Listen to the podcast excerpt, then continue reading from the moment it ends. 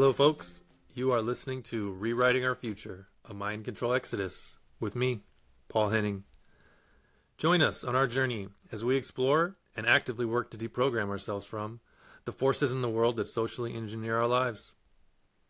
Are the politicians, doctors, scientific experts, and news anchors telling us the truth? Is school, pop culture, social media, and television programming supporting the development of our highest consciousness, healthiest bodies, and most sovereign selves? The more we research and listen to our intuition, the more we find that this answer is a loud and resounding no. And so, we are rewriting our future to opt out of the mind control these forces tirelessly aim to manipulate and coerce us with. Welcome to the show, where we are all figuring this out together.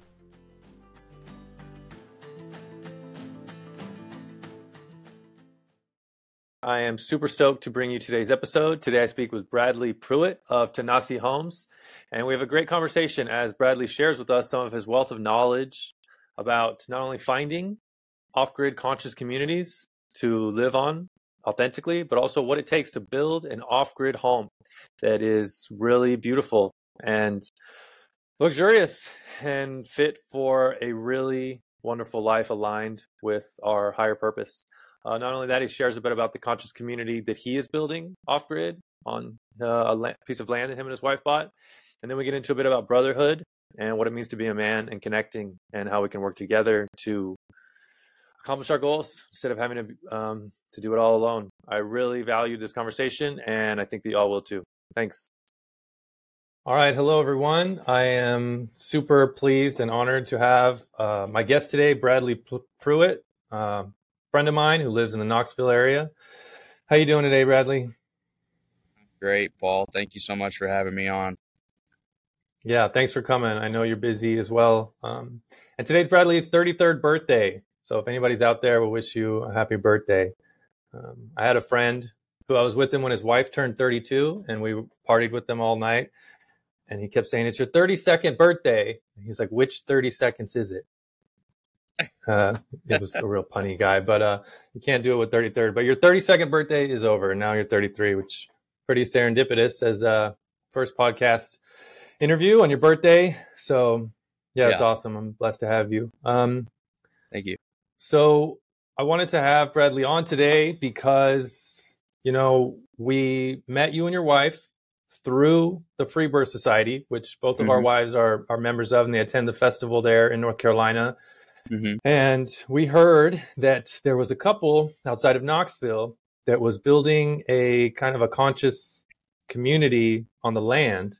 And they were uh, kind of uh, calling in people who may be interested in living in this environment that you know that y'all were cultivating. And since we're just right here in Roanoke, it's three hours away, and we are looking for a lot of that ourselves. We kind of got over our head in the property in the house we bought, over our head, like over leveraged, perhaps, mm. kind of hmm. rushing towards the you know the homestead thing i think sometimes the truther thing can be like buy land and get chickens and get guns and before it's all gone you know and so we rushed in i think and uh, mm.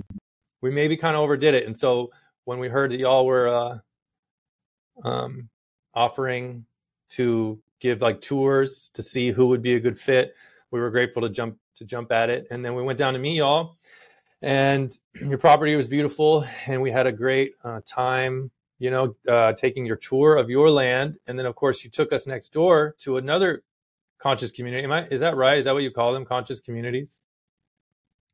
Um, I don't call them that, but it's a okay. beautiful name. So maybe I just yeah. made that up or something. Um, uh, I mean, no, no. I, you know, it is a conscious community. I have used that term. Um, mm-hmm to i guess describe it to other people but just in my everyday language i just say you know the community I live in or my community. Yeah. Okay. That makes sense. Um, well, you know, when I lived in Portland, I was in like an intentional household, right? I was in Portland for six months one time, and there was eight people and eight animals living in this disgusting house, and there was like house meetings, and there was rules, and uh, everyone was. It was horrible place, to be honest. Um, no offense, not any of those people are listening, but uh, there was something that was like intent. There was. It said it was intentional, but really it was I don't know what they were doing there. Portland can be like kind of crazy. It was exactly the stereotype. But when I went to tour your land and the land that y'all have a, a home on already, where you have this just incredibly uh, romantic and really practical off grid yurt, mm-hmm. um, Catherine and I were blown away at the you know the deliberation and the intentionality of not only the the people that choose to live there but in every single thing that gets put on the land like the path that leads up to the house and you know the garden and the you know where even the, down to like the kitchen table you know things like that. There was uh there was obviously y'all have a um the things it seemed to me in that those few hours we went together that your life is not put together by chance or accidentally. You know everything seemed very intentional down not only like i said your furniture and where you live but the lifestyle you live and the people that you want to that you want to surround yourself with. Um, and so before we talk about what this kind of community living is and what you hope to build with yours and even what it means for average person to conceptualize living in an off-grid uh, you know ideally paid off environment could you talk a little bit about uh, your background and how you and your wife got to the place where you even wanted to do something like this. Of course, yeah, yeah. Thanks for the compliments on our home. Um, yeah, I, I, feel very lucky and blessed, and uh, and I feel like it all came together. so um, I appreciate your appreciation of it. It, it reminds sure. me to appreciate it, you know, because it's hmm. still a work in progress. But I need to be more grateful for what is at the moment. Um, so thank you for that. Yeah, of course.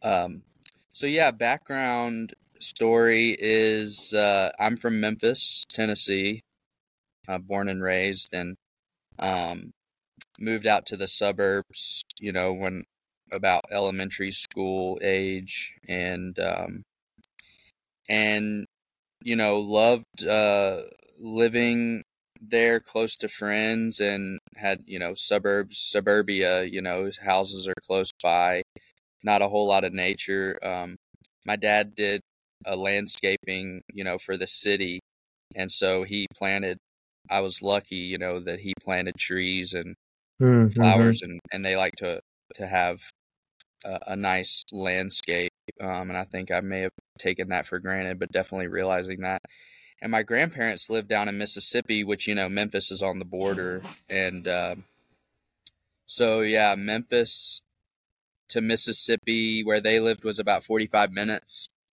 and they had a beautiful property, five acres, big wow. oak trees, um, a couple fruit trees, a big pond with a bridge going across it, hmm. and um, a beautiful stone house that both of my grandpas built together. Wow. Which is just amazing.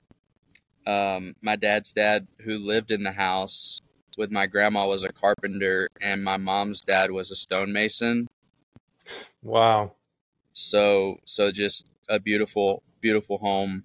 Um, not not big or anything, just you know, three bedroom, two bathroom, just everything so that was like my heaven you know every holiday spent sure. there just out in nature so you know the prospect of uh, moving away from home when i was 17 to to go to college i didn't want to stay in memphis so i ended up moving to knoxville to go to the university of tennessee and um, so you know i always loved fishing in my grandpa's pond and uh, so i ended up studying um, fish in hmm. uh, ecology and evolutionary biology, wow. which uh, I, I read in your Substack that that was your uh, area of study as well. It was, yeah. So some synchronicity there.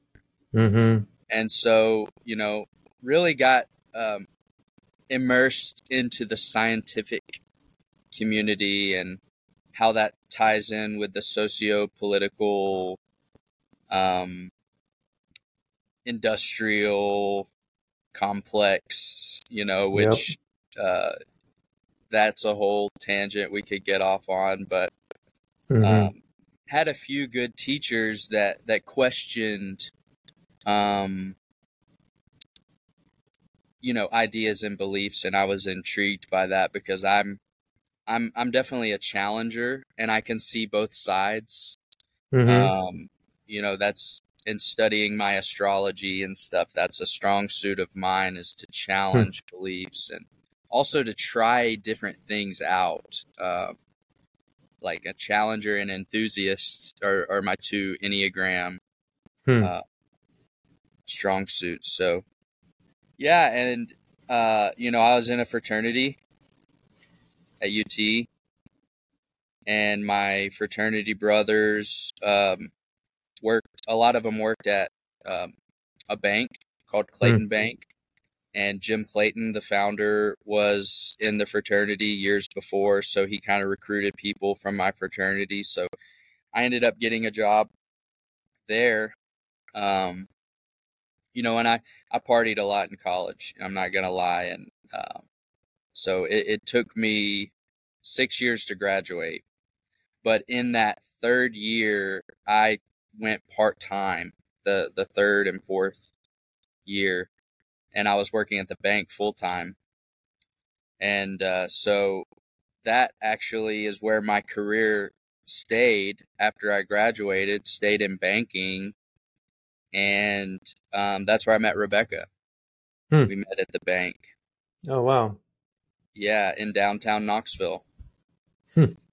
And so um, that's our that's our story. We started dating and we would we were, you know, downtown Charlie Brown's is what I called us. Uh, went yeah. to work downtown and went to the YMCA downtown, went to the restaurants, like to go out drinking with friends and you know about well we got married a couple years later and then we just started realizing like going to work and drinking, you know, four nights a week and then getting up on Monday and doing it all over again is not how we see our life going. It's mm-hmm. not the vision. So, um, you know, that's when we started like, yeah, we want to get some land. We want to get out of the city. Um, that was probably around 2018 is when we seriously started looking for land. Mm-hmm and uh, just sort of forming our vision because right when Rebecca moved in with me, she's like, we need a garden. And so we started gardening, and she has really been the driving force of gardening. And I, with my background, had some identification um, abilities. So I got really into plants, and I love plant identification and learning all about that stuff. Every day, I'm learning new things about plants. So fruit trees. Uh, these are actually banana trees behind me. But I'm at my oh, friend's wow. house uh, in Middle Tennessee. So um, banana trees in Tennessee, man. I learn something every day, I guess. Yeah, they actually dig them up in the winter and put them in their garage. Oh uh, wow! but there is one of them that has bananas, a bunch of bananas on it. Wow, cool. No excuses, gardeners. Look at that. Yeah, yeah. I I always say go for fruits that grow themselves. You know, just like yeah, blueberries, figs, mulberries, mm-hmm. pears. The list goes on. Hmm. Yeah, man. Yeah, cool. So yeah, that's so, a little bit of my background. Cool. Um, yeah, thanks for sharing that. It's interesting the uh, you know the parallels that a lot of us come to where we uh, kind of we get into the system that was designed for us, you know, or the way I just say plainly on my channel was socially engineered, right? They, you know, we, we they want to say they, but like the system clearly wants us to live downtown, to work downtown, to drink downtown, to go to the coffee shop, and then the work, and then the bar, and then go home, right? Um, mm-hmm. And there's so many of us that uh, it takes a long time for some of us to be able to see that as not the most idealized path for you know not only your money but your and your health but kind of your spirituality as well. You know it's hard when you don't walk on the earth or see trees that haven't been uh, brought in just to be like just come out of a grate in the middle of the sidewalk or something for an aesthetic or whatever uh, to, to hide a I don't know a 5G tower or whatever. Um, and so yeah, was there sort of like a a spiritual aspect to getting out of the city and coming towards the land from where you are now as well? I think so, you know, and that was a bit of a mystery at the time, still is. Um, mm-hmm. You know the the mystery of the spirit, and um, just like we knew that being around peace and quiet. You know, we lived on the corner of two streets, and there was a school around the corner from our house. So buses would come by, and mm. not just the noise, but the exhaust and people walking by, and um, kind of an exposed yard. So privacy also came into that, and mm-hmm. um, you know, noise pollution uh, as opposed to quietness and um, air pollution as opposed to clean air and and um, you know like neighbors walking close by as opposed to privacy those all have an effect on the spirit um, mm-hmm. and and we knew that we wanted peace and quiet and clean air and and privacy but we also wanted to like be in closer community with our neighbors because mm-hmm. we knew all our neighbors around us on a surface level so uh, we wanted to i think uh, put our energy more into into community and um, yeah we definitely put a lot of energy into uh, learning about different um, you could call them conspiracies. Um, you know, kind of like what you were speaking to, and mm-hmm. and that's one of the things that just in the past few weeks I've been um, telling myself and Rebecca a new mantra of mine is that I'm putting my energy into community mm-hmm. and not into conspiracy. Yeah, I love and, that that's something I learned from uh, from Adam Jackson on the Sacred Sons podcast. If you ever want cool. to check that out. Yeah, well, yeah, that's really good advice. You know, it's super easy to get caught into the uh, the conspiracy. You know, it's more prop. You know, because it's like problems in, problems in, and then you sit around talking about the problems, but it sounds like community is the solution. You know, and uh, yeah. And so yeah, it's a solution oriented, you know, because the community is so important as well, not only for the conspiratorial aspect of your supply chain failing and all this, but just community. It authentic um, community is how we live, how we mm. lived ancestrally. You know, it's like what our it's what our our DNA and our, our spirit calls for, right? On this mm-hmm. like the the on this plane where we are, where it meets the spiritual and the physical realms together, like community is the answer. And so you're right to live so close to so many neighbors within energetic proximity in downtown, but to know so few of them intimately, um, I can see how it's quite the the conflict inside of us, you know. Um, so to create, uh, to go pursue and to actually find what you were looking for is incredible. So then you all found yourself on a property. It sounds like that we toured That was a community of people that live out outside of town, like yeah, in the country, I guess as you'd say. Um, yeah. And so we we tell us a little bit about what those type of communities are like. Sure. Yeah. You know, we we looked all around Knoxville for some land, and we had our criteria, and um, we were just trying to be patient. Um, also, being very, uh, or I guess having a high standard of what exactly we were looking for. Mm-hmm. And Rebecca came across a article in someone's blog about um, a vision fast that they had hmm. done in uh, a community called Narrow Ridge, Narrow Ridge Earth Literacy Center. Okay. And so she read that and she basically had an epiphany just laying in the bathtub one night in December in our home in Knoxville in the city and was like, let's go look at it.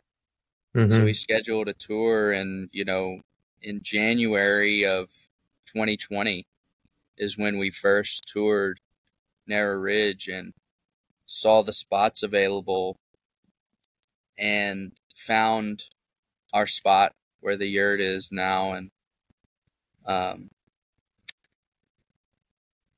like wasn't really available but the founder um said that he would put in a good word for us he he started this community in the 70s oh and, wow had been buying up farms and putting them in a land trust and and parceling them off and selling them to people to live off grid and wow. uh, live, live this lifestyle. So, you know, we spoke to the owner who was an absentee owner in Florida and he didn't have plans for it. His kids didn't really want it. So he sold it to us in uh, like the first week of March. It was like a week before COVID really wow. hit the fan. Yeah. And uh, so it was it was like a blessing. It was like, well, we know where we're going now. Holy cow! What a perfect place to not. What a perfect time to not be in the city. Yeah, and there was nothing there. You know, not even a driveway. Wow. So it was like a perfect place to put our energy um, for those next year and a half, two years, mm-hmm. basically building. How much what, land was that lot you got? 10 acres.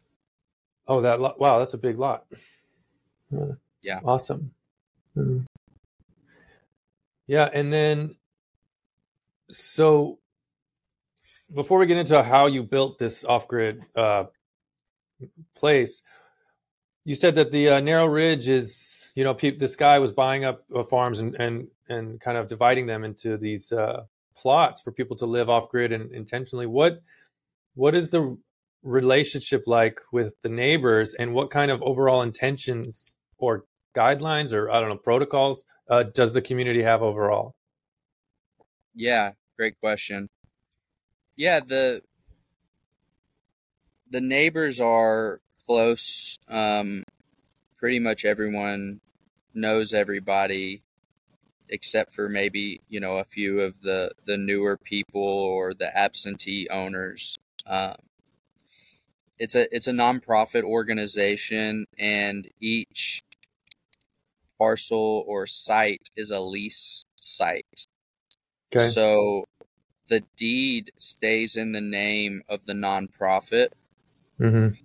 and the owner or leaseholder has a lease, which is not recorded with the county. It's just a contract between the leaseholder and their Ridge. Mm-hmm. And that has the guidelines of how uh, the the land ownership looks. So so a leasehold is a type of land ownership. Yeah. Um, and we have a lifetime lease that can be passed on to heirs and it can be sold to whoever we want. But any heir or buyer has to agree to the terms of the lease. And the terms Makes of the sense. lease have covenants and restrictions such as, um, you know, no herbicides and pesticides and uh, no lights on at night unless they're on a motion detector mm-hmm. and mm-hmm. um, no commercial feedlots. Hmm. Uh, you can't have excessive traffic. You can't like run a business where you're constantly getting like a retail store, basically getting traffic mm-hmm. all day long. Because um, we have gravel roads and everybody has to pay their share for mm-hmm. the road maintenance. Um, so they have a restriction on the square footage, and and they want the aesthetics of the building to be in line with uh, with the trees and the landscape and the the fields and uh, mm-hmm. stick out like a sore thumb and and they right. don't want you can't just have a junk yard with junk lying around everywhere um but you know of course with anything it's not perfect in this world um there are some things that I've learned that that I would like to improve upon. Um, and there's things that I've learned that I would definitely keep as well that that we love and we cherish and we're so happy where we live too with mm-hmm. the peace and quiet and the clean air and all of the birds and animals uh, even if they're getting in our garden and eating some of our vegetables sometimes yeah, I guess it's like their little tax or whatever you want to call it. It's their fair share. Right. Um, yeah. yeah. it was an incredible. It was a really beautiful place. Uh, when we drove up, and you had that driveway that had been bush hogged, and there was like the really tall grass on the side, and then uh, you kind of just come in, and then it was like, wow, you know, there was a beautiful yurt and the garden, and then you were building that kind of like outdoor kitchen and like dining space, and yeah, I was really impressed. You know, I got to be honest. Like we look up off-grid properties on YouTube. I watch these influencers that do it, and uh, because as we started to feel like we were over leveraged here at this house, we were like, okay, we're going to sell the house. Which it turns out our house is going under contract next month if everything works out. So we're trying to create some some uh, flexibility and mm-hmm. to get some cash so we can really start considering our next moves. Uh, so we're excited about that. But so months ago, when this was just like an idea, we're like, okay, what could we really do? So we started looking up off, mainly me. I would look up off grid properties. and there's like influencers that are like building off grid properties in Alaska or whatever. And mm-hmm. they are, uh, I mean, they're like sheds with a little wood stove and then there's like an outhouse in the back and um and they're like we did it you know and they got like a million followers and i'm like well that's the life i guess i'm let's it's like all right catherine i guess we're gonna it's going to be a cold walk to the outhouse, you know? Um, and so, to be honest, that's what I thought when I thought about off grid living. And that's, I feel so foolish now after seeing your place because when we went to your house and we saw like a dishwasher and a clawfoot bathtub, Kath and I were looking at each other like, but wh- wh- where do you walk in the snow to the outhouse, you know? Yeah. Um, so, would you tell us a little bit about your property and how you can make an off grid property in the modern era which seems to be like if you're industrious and resourceful and handy like you are, you can do it. It seems for a lot less than the price of what you can buy any modern two bedroom house in the United States right now. Um, yeah, so we yeah. just describe your property a little bit and the process of how you learned and went through it because the the comfort the comfortability and like even the the luxury or I mean your place was nicer than most people that are on the grid to be honest. So yeah, will you share a little bit about that journey and and the how you put it together? Sure. Yeah. Yeah, I appreciate that. Um so you know, it was really I I had a I had a uh, a purist sort of perspective going in, and I was green and just like all these ideals. And marrying that with practicality was uh, met with a lot of compromise. So um, I learned a lot about, you know, um, compromise and mm-hmm. and practicality. So um, we had our driveway put in by a local. You know, a lot of a lot of thanks to Bill, who started the community, because I went off his recommendation for um, people in the area, local craftsmen and skilled laborers, um, to help us. So, driveway, you know, clearing a spot for where we wanted the yurt, um, and you know, I planted fruit trees before I did anything, and um, ended up having to move some because mm. of where we decided to put things. And so, yeah. uh, but you know, being the first thing we did was planting fruit trees, picking out a spot. You know, me and Rebecca went out there with a string and a stick and made a circle radius of where we wanted the yurt. And it was actually Rebecca's idea to put up a yurt. Hmm. Um, to you know, because they come in a kit and they can be erected pretty quickly. Uh, and we chose to go with Pacific yurts, and that's kind of what Bill recommended because he had a bunch, uh, he had a stack of brochures from hmm. Pacific Yurts, and we went and compared about eleven different yurt companies, and they seem to have the best price as well as custom customize uh, packages, customability. I don't know if that's a mm-hmm. word. yeah. So, um, yeah, it came with plans on how to build the platform, and I'm so grateful to um, community members as well as Rebecca's family and my family because we went out there and we had mattocks and pickaxes and shovels and we put the foundation in ourselves just like some concrete footers because the yurt platform is held up with like 30 posts. Oh yeah so we put in the four by four post and started building the platform. And Rebecca's dad is an engineer, uh, so he basically took the plans and put them on his computer and had everything dialed in and had all the tools and showed me how to build things. And I'd built a half pipe in high school with my grandpa, who was a carpenter, so I had some carpentry skills.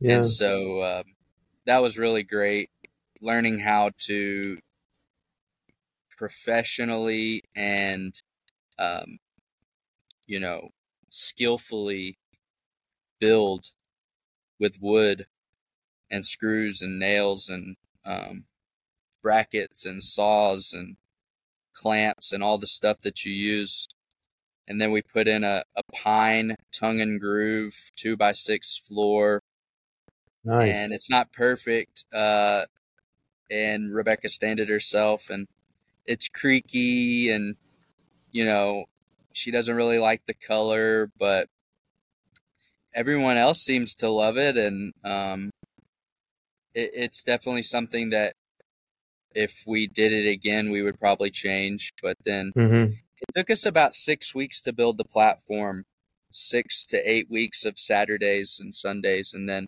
we put the yurt up as a kit in two days, Saturday and Sunday. Oh wow, that's good to know. Yeah, and and like people in our community were coming out all the time to help us. Um, and I had bought a trailer and a generator and a riding mower and all this stuff in 2020, and really before inflation hit. Um, and then in 20, you know, it was actually uh, in January of 2021 is when we put the yurt up. And then uh, we kind of stalled out a little bit. I don't know if it was a uh, upper limit problem or what, but we were just like hanging out at the house in Knoxville, watching movies and kind of just sitting around kicking back for three or four months when we could have really been building more uh, the inside of the yurt and uh, it was like the springtime of 2021. So if we had that back, we would we would have gotten it in a little bit sooner. But um, I guess we were sort of worn out a little bit. Yeah, sounds like you needed to rest, you know, and you just were letting yourselves rest. Yeah. So um, we we had a guy, we have a, a neighbor who does solar installation. And so he designed our solar system based on our needs. Um, and that was a, a good expense. And we really um, were able to finance all of this from the equity in our home in Knoxville because nice. the price had gone, uh, the, the price that we bought it at, you know, was was much lower than the value that it was when we started to build, and we were able to tap in that equity to um, to build it. And also, my parents gave us. My parents were going to go in with us to buy some land, Mm-hmm. and uh, they ended up giving us the money to buy this ten acres, um, Nice. which was actually affordable. And the cool thing about our community is, um, the they they keep the price from going up more than Hmm. a certain amount each year, so that people aren't flipping Yeah. the land and the homes. So um, they cap the um, appreciation at a certain percentage. So we were able to buy it for a really good price, just raw land. And uh, Mhm. so, yeah, we got the solar in and we moved out of our house in Knoxville. We kind of got pushed out because Rebecca's brother moved in and we thought we were going to, you know, we were going to rent out our house to her brother. And he moved in before we were finished building. And Hmm. so we lived with him for like a month and we were like, we got to move up there. And so our neighbor's house is vacant and it's basically a complete house except it has no electricity or running water. Hmm. So we moved into their house and planned on living there for like a week while we finished the yurt, but it ended up being three months. Oh wow. That's how it goes, So- I guess. Yeah, we had to get the solar and then we had to get the electrical run through the house and we had to get the plumbing done. Mhm. and then I I walled in the bathroom with Rebecca's dad, and um, so and we thrifted a lot of things, you know, Mhm. like cabinets, the bathtub, uh, the vanity, the kitchen sink. Um, we Rebecca refinished her great grandparents' old wood stove, and and we had a hearth built, and she it was beautiful, but it just the firebox was too small because it was Mm. one with an oven, and the oven took up most of the room. So we ended up changing that out. Um, and we have a propane tank with a propane heater, a propane hot water heater. Um, so like we have a wood stove plus the propane heater to keep the yurt warm because it is very drafty. Mhm. So the cold air um, comes in, but you know it's it's it's fresh air all the time. It's not like we're um, there's not really any sort of vapor barrier. Um, Mhm. The the humidity and the temperature difference from outside isn't very different, especially in the summer. We keep all Yeah. the windows open throughout the summer, so A lot of moving air. Yeah, that's really that's really cool. Especially if you have an efficient stove, you know, and during when it's cold, you can really feed it all day. Like here we have these giant uh just like chimney fireplaces and in our home and Yeah. I mean I could put an arm's load of wood in there every morning and need another one that Yeah. afternoon when it gets cold, you know. But those uh those cast iron indoor stoves you're talking about, I mean, I know we had one in, in Washington and you could just put a couple logs in there at a time and they really can it really goes a long way. They do, yeah. And ours is a uh, catalytic stove. Hmm. Um, so we can actually open up the flue where the smoke goes out to start the fire. But once it reaches a, an internal temperature of around uh, 500 degrees, we can close the flue and it'll go through uh, basically a, a, a metal catalyst and it like Mhm. heats that up to the internal temperature gets up above 900 degrees and Hmm. the smoke still goes out the chimney it just goes through some chambers to slow it down so that the the soot is burnt and really it's just clean smoke coming out the chimney so it's really efficient Wow. That's incredible. That's like the opposite of the one I just described in our house, where you can just see like everything just going up, you know? Um, Yeah. And then big chunks left in the bottom that I have to clean out Mhm. because they're not burning. Uh, yeah. Wow. and then you can use the ash in the garden hmm you know that's that's a big part of um you know they say oh the food doesn't have as much nutrition well you know 100 200 years ago it was just traditional to put your wood ash in the garden, and Yeah. that's a it's it's part of the cycle of, uh, Mhm. of uh, keeping the soil healthy.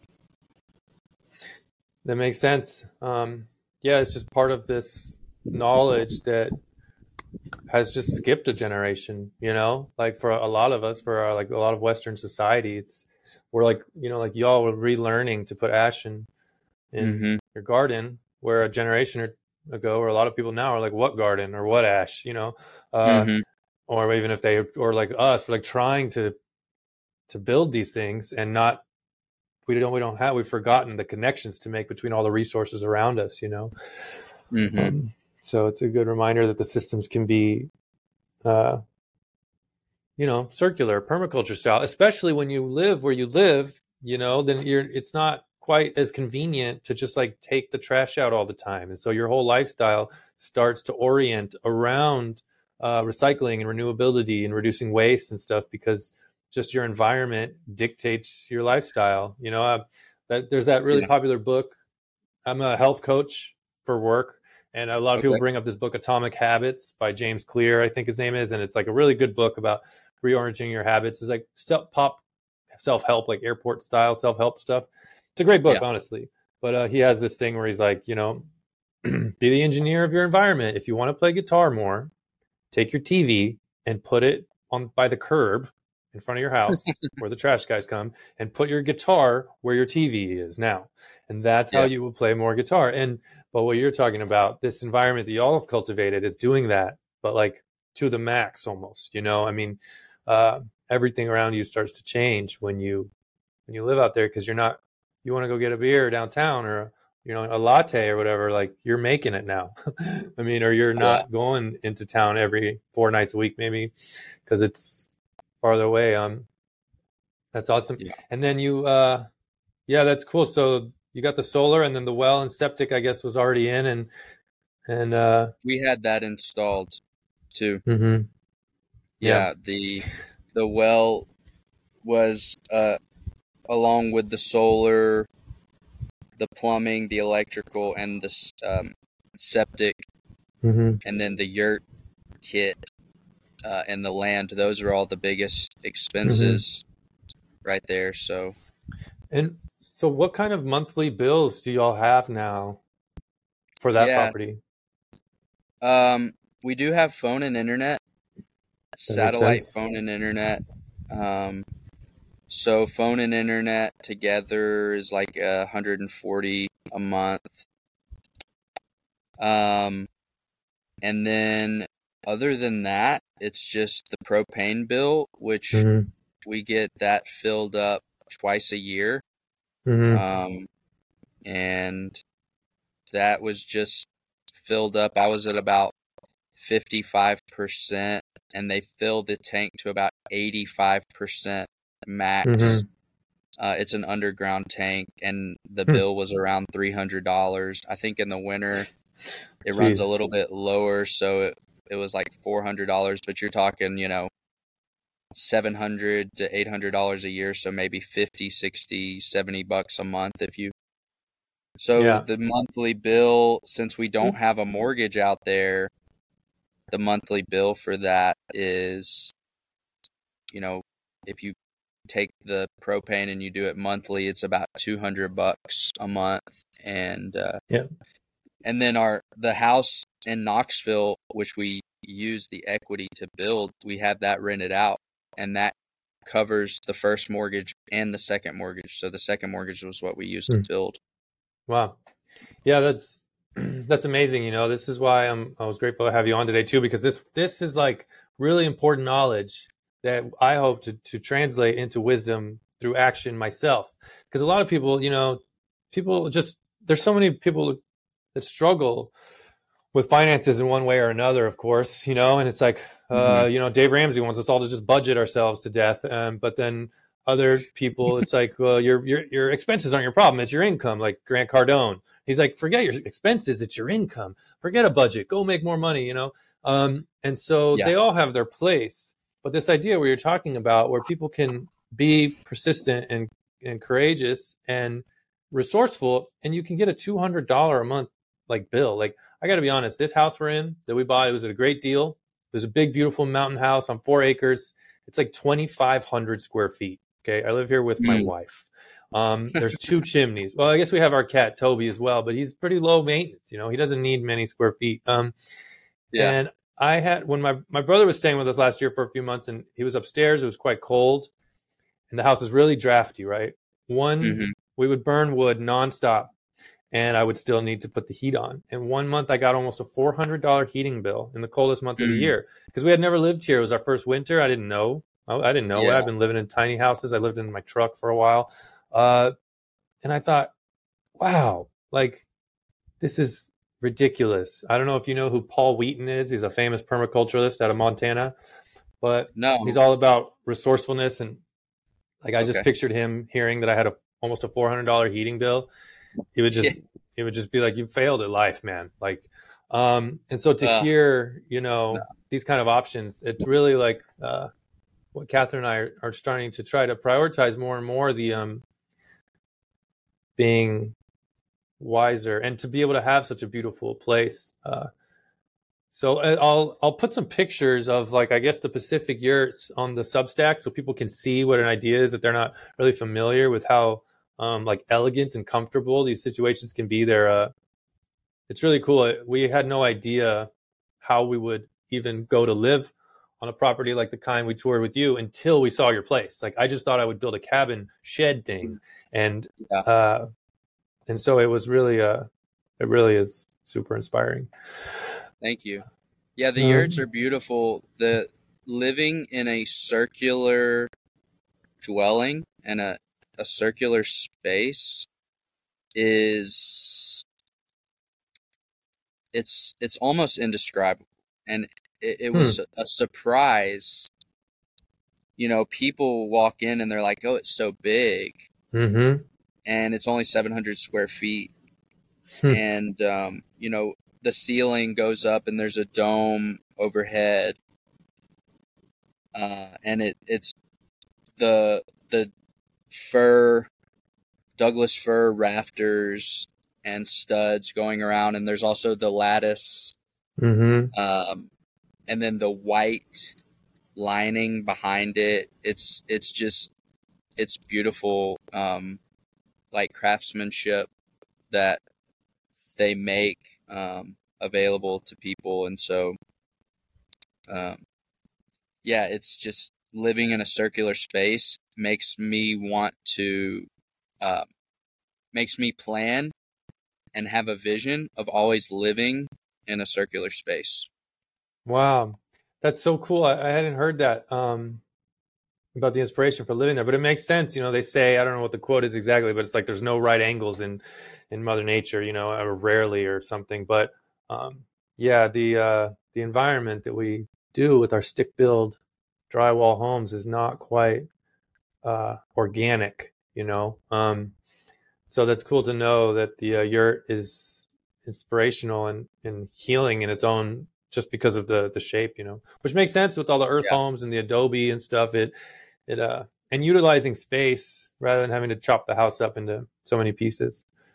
Um, yeah. So the so not only do you have this place now that y'all live on uh, the property where you are lease holders slash owners, you yeah.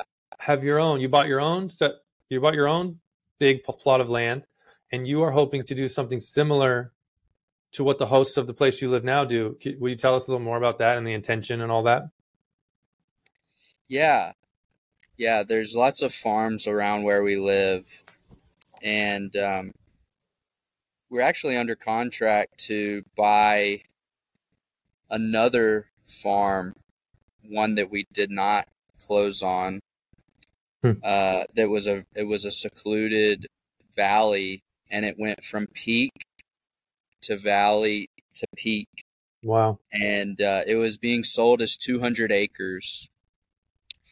And uh, Rebecca has uh, her family has a friend who's a surveyor uh, who knows her well, like his daughter and Rebecca were friends growing up. And so um, he is basically like family and he we consulted with him a lot and he told us like I don't think that's 200 acres I think that that's 140 acres hmm.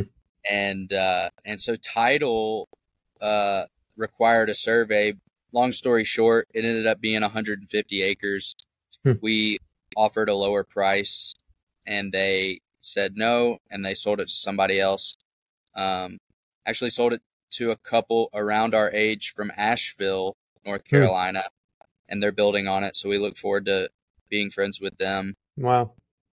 And then around the corner, you know, this is all within a mile from our yurt. There was another house that came up for sale and it had gone on, on the market, off the market, on the market. And so we were like wondering why it was taking so long to sell. And we put in a backup offer just because we were like, well, we want to buy it.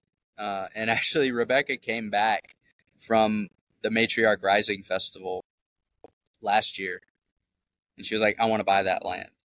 It's like hmm. she had the vision mm-hmm. coming back of what we are doing. She's like, I want to buy that land. So he submitted a backup offer, and it was maybe a week or two later that the people who were in first position to buy it backed out, and so we were then under contract to buy it.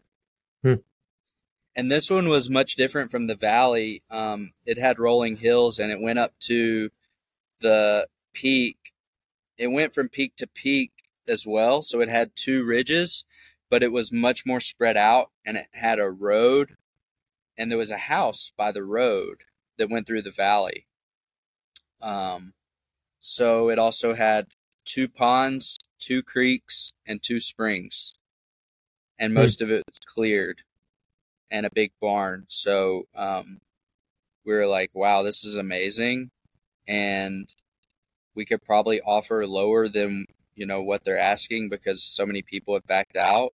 Mm-hmm. Um, so that's what we did, and they accepted our offer, our um, backup offer, and we renovated the house and put a renter in there. Um, uh, and she's great.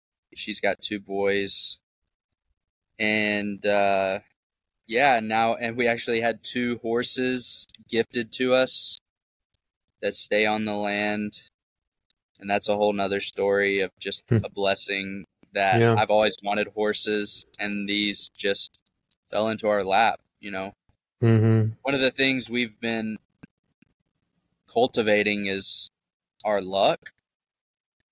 And mm. so just having conscious luck um, has been yeah. a big and, and, conscious and being luck. a joy with what is. Yeah, there's an author named Gay Hendricks.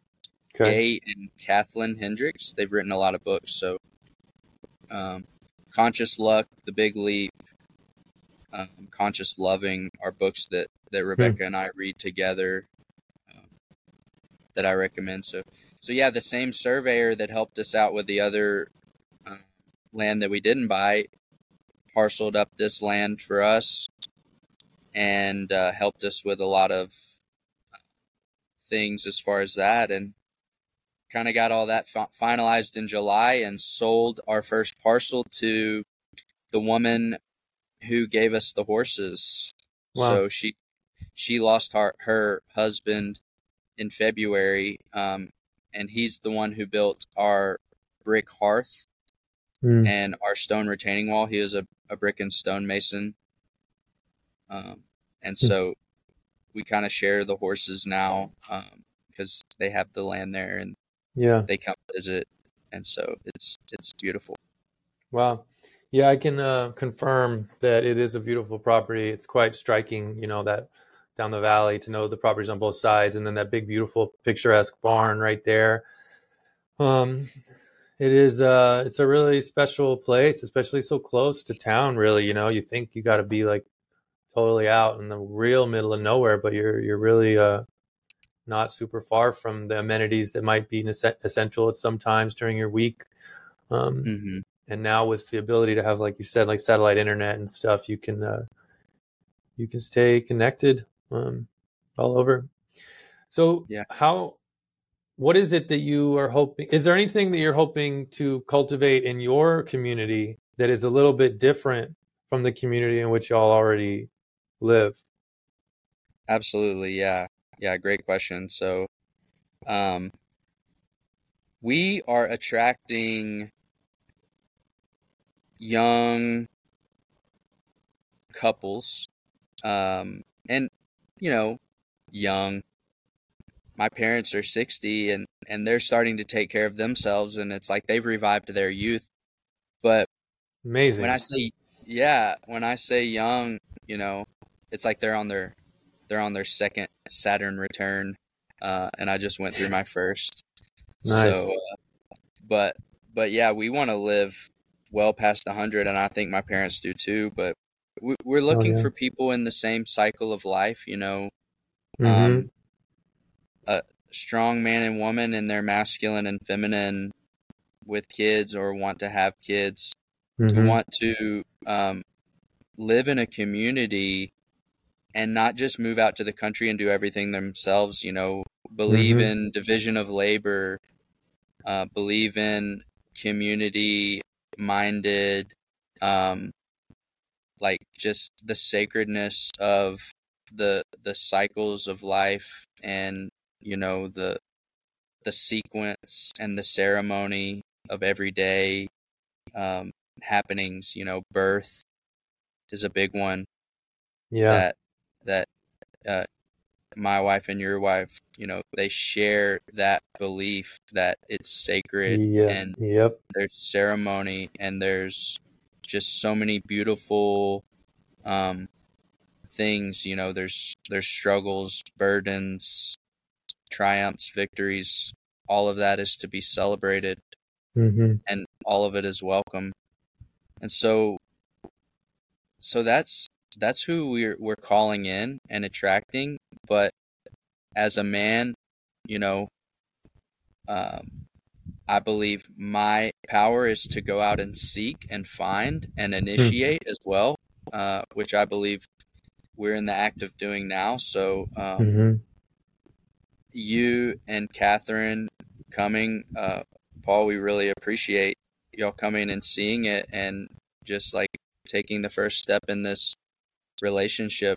You know, no matter where it goes, it's a wonderful connection to mm-hmm. have uh, to be able to talk to you and go on a deeper connection um, that I might not have these conversations with people that I've known, you know, from high school right. or college, and um, fostering the the brotherhood, uh, mm-hmm. like I'm in Sacred Sons, you know, and mm. I invite you to be a part of that as well. I've I've been to one uh, event, and I'll definitely go back, and I would like to have something like that here where we can have a men's group. Um, wow. And I've had a men's circle, but you know, in our community, it's a it's a lot of older people and mm-hmm. uh, retirees, um, and maybe idealism or political uh, stance or even dietary. Um, there's a lot of vegetarians and vegans. Um, I think I think scarcity mindset um, is a is a thing that we're leaving behind. Mm-hmm. We're we're definitely cultivating and fostering abundance and action. Mm-hmm. Um, building our gardens, you know, building our future, um, breaking down these old ways that are holding us back that you know we um, learned through observation or whatever it is, like you know, passive aggressiveness or um, not communicating directly uh, with our loved ones, um, mm-hmm. being scared to say how we feel, or being, especially shame, like um, I'm no longer uh, welcoming my shame as much. You know, if if I had wow. to say like if one thing was unwelcome, it would be shame. Hmm. Uh, but still, you know, loving myself and and like these things that we're clearing out, we're making space for new things, and we have to fill that space with the new things to get to the vision of Yeah. where we're going to. So, Yeah. Man, that was so beautiful. Um I'm so glad I have that recorded and I get to listen to it again because it it's it's so aligned with so much of what I'm learning and I have been cultivating, you know, in my own life. And uh, it really is like you said, you don't often get to share these types of things with other people and even people you love and are close to. And if you do, not everyone is at sort of the same stage in the journey to be able to articulate the same conversation at the same time, you know, because timing is really important. And so even people that are on the same page are not necessarily on the same word, so to speak. And and so it's really I could just hear you. It's like ding ding ding ding ding ding ding, you know. And uh um, you know, you brought up uh what you said like committing to luck, or I don't know how quite how you put it. Uh yeah, committing. Yeah, I that's a great word, commitment. yeah, the uh the other day I heard um someone say that they were like uh committed to extraordinary circumstances. And so like I've been thinking about Mm. that lately and it's like what you're what you're describing and then you know our wives being a part of the Free Birth Society. I don't know about you, but I was like really naive to a lot of um the ways that I see the world now and I I, I appreciate I have to give credit to my wife for that. Um Mhm. and over the last few years she's really helped me understand i was i was really like pigeonholed in a lot of ways i i you know i was in the military and i got out and i was like really like interested in voting and talking about like the bipartisan blah blah blah i read all these like pop books that are designed for people that are superficially participating in the political spectrum and you know i wanted to be a good man and so i was like checking my privilege and i wanted to like make sure that i wasn't over being too loud because I would be taking up space for the uh, diversity. Just I was like there, and then my wife, Yeah. fortunately, when we were engaged, she started to be like, you know, all that stuff is like just doesn't make any sense. And I was like, it was so incredible. She uh, she started to challenge me, and anybody else, I would have been like, I read all the books. Like I'm articulate. I know exactly how to define my own insignificance, like which is ridiculous. But because I loved her and I had I knew enough, I knew that we were going to get married and I trusted her and I loved her. So when she said something, instead of me just like cognitively disassociating or whatever, uh, I had to be like, oh my God, I actually don't know what I'm talking about because I actually I trust this woman. And so I had to process all of this stuff. And then I threw out the political sphere. I threw out the pharma. Um, with that came my military service, which was a really hard thing to to uh, come to terms with. Um, as I start learning more about natural law, the uh, my military time really becomes like a. I didn't do anything terrible. I was in the Navy, but it really is like a. It was a really hard one to think about service to the government with outsourcing morality and things like that. But anyway, all that to say that in the last year, since she went to the Matriarch Rising last year and started going to the free, uh, participating in the Freebirth Society, she Mhm. has opened my mind up to birth, like you were describing, as something that is uh, the is so powerful and something in reverence. And in that sense, women, you know, and mothers are to be held in reverence. And the only Mm. type of man that can hold a woman in reverence with the protection and the care and the appreciation and respect that she deserves has to identify has to be able to identify what his place is. And so, Mm. you know, these women that are out there defining what it means to be a woman are by default or whatever defining what it means to be a man. So I, the the stronger Catherine gets and the more uh, passionate and the more conviction she has in her own power, which is kind of like probably what's been happening with Rebecca too.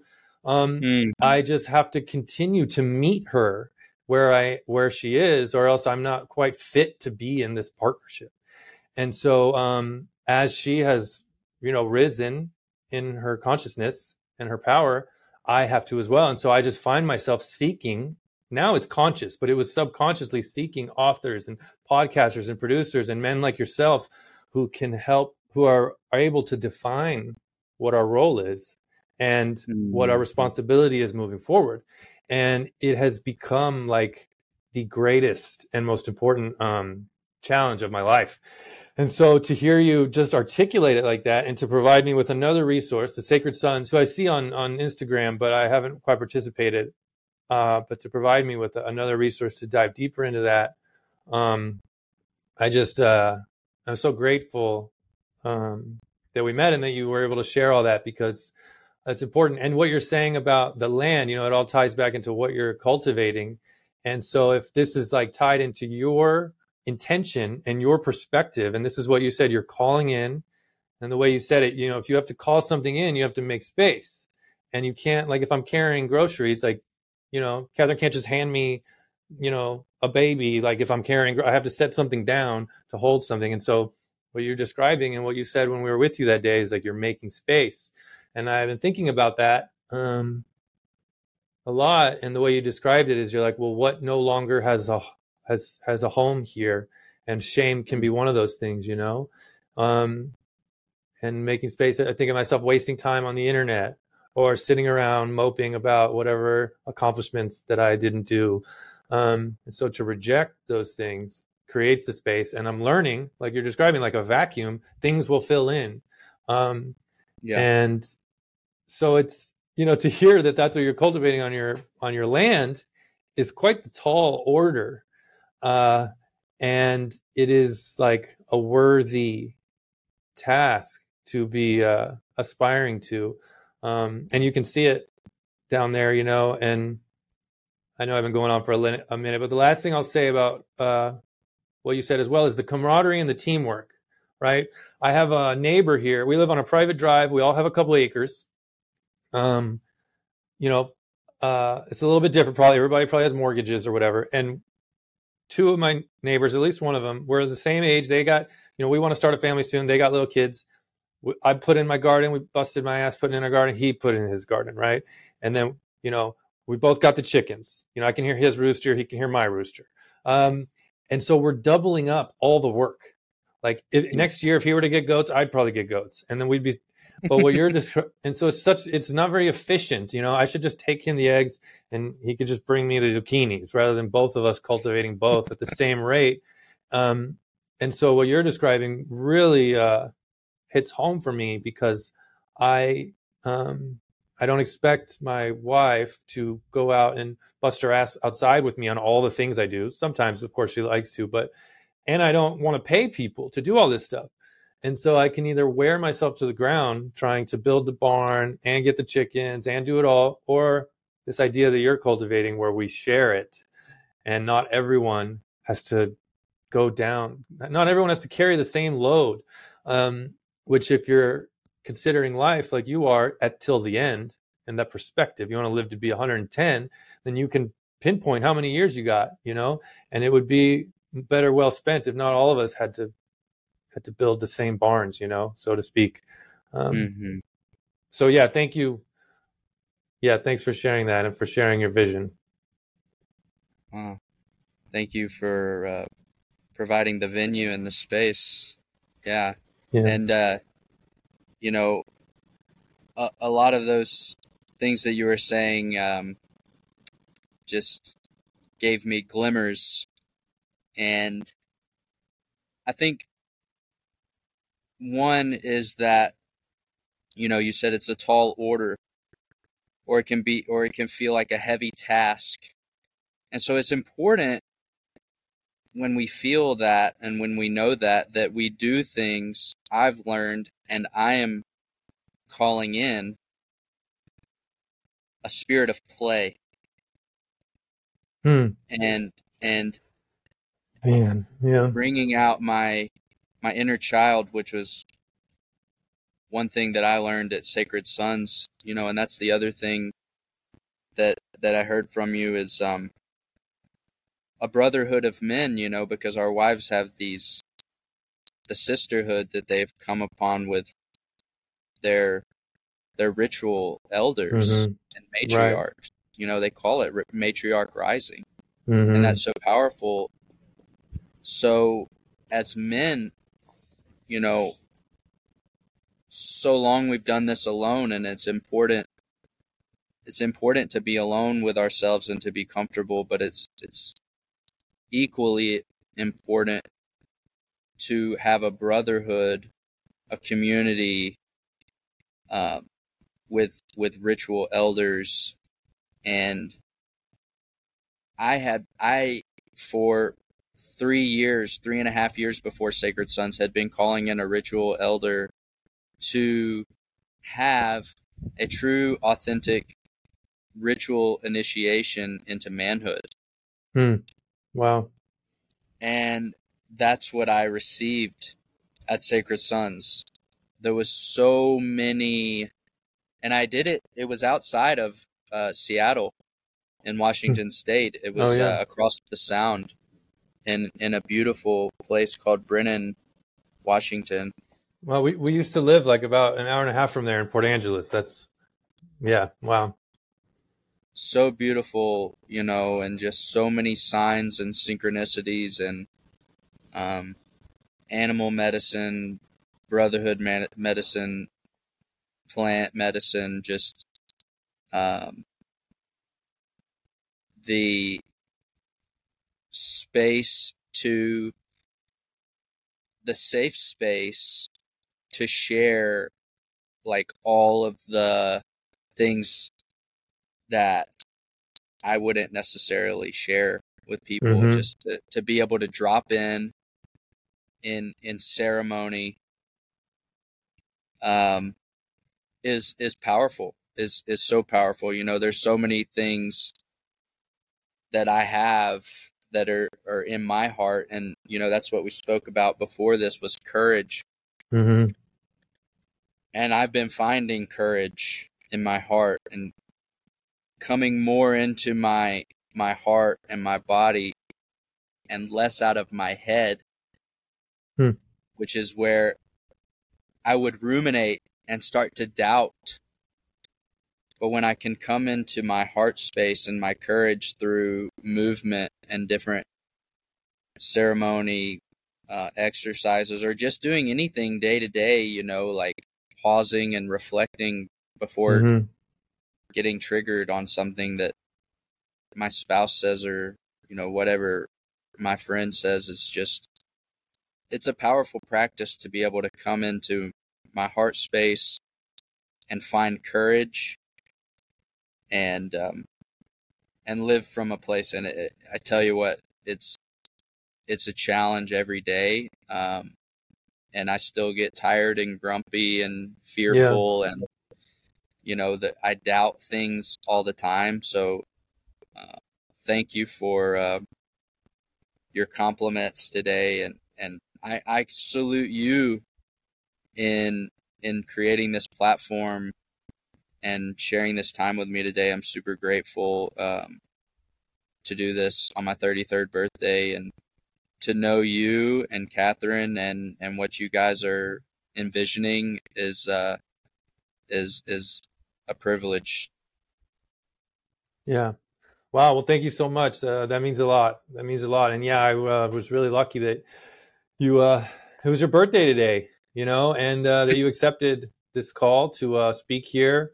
Um, and so yeah, I know we could probably talk for hours more, and and we should um, offline for sure. And in the future, if you ever want to share more about, um, un, you know, whatever, if you feel more called to talk about the uh, the men's work and the brotherhood stuff, I know I would really uh, could really find value in that as well. Um, is there before we hang up? Is there anywhere that you, uh, if anybody's out there listening, if they wanted to uh, find you or your property? or something you recommend? Is is there a an address or a website or something?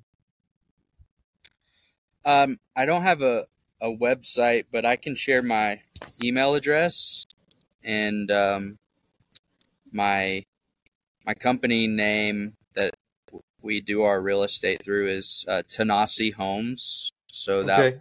Tanasi is the the Cherokee word for hmm. a town in Tennessee, and that's what Tennessee was named after. Oh my gosh! Wow, wow, that's awesome. Yeah. yeah. So well, great. We'll, uh, cool. We'll put that and uh, we'll put that and then the email address that you could share with me later into the show notes if people want to reach out to you. Um, yeah, man. Sounds great. Thank you. Well, sweet, Bradley. I really appreciate your time today. I had a great conversation. Um, I'm feeling so amped up talking about those glimmers, you know? Uh, yeah. Yeah, I appreciate it. Um, and yeah, I hope, uh, I hope you have a great day. We'll talk again soon. Thanks, Paul. Yeah. Have a great day and so, say hello to Catherine. I will. Okay. And Rebecca said hello as well. great. Hi back. All right. See y'all okay. soon. See you, man. Peace. All right. Well, that's it for today, folks. Thank you so much for listening. And if you would like to support the show, you can make a donation on PayPal. You can find me at Mr. Paul Bri at M R P A U L B R I. Or feel free to pick up a copy of my book uh, recently on Amazon called International Backpacking and Domestic Travel What I Learned While Traveling the World, a comprehensive how to guidebook. You'll find that link below in the show notes. Take care, thanks again, and grow food, not fear.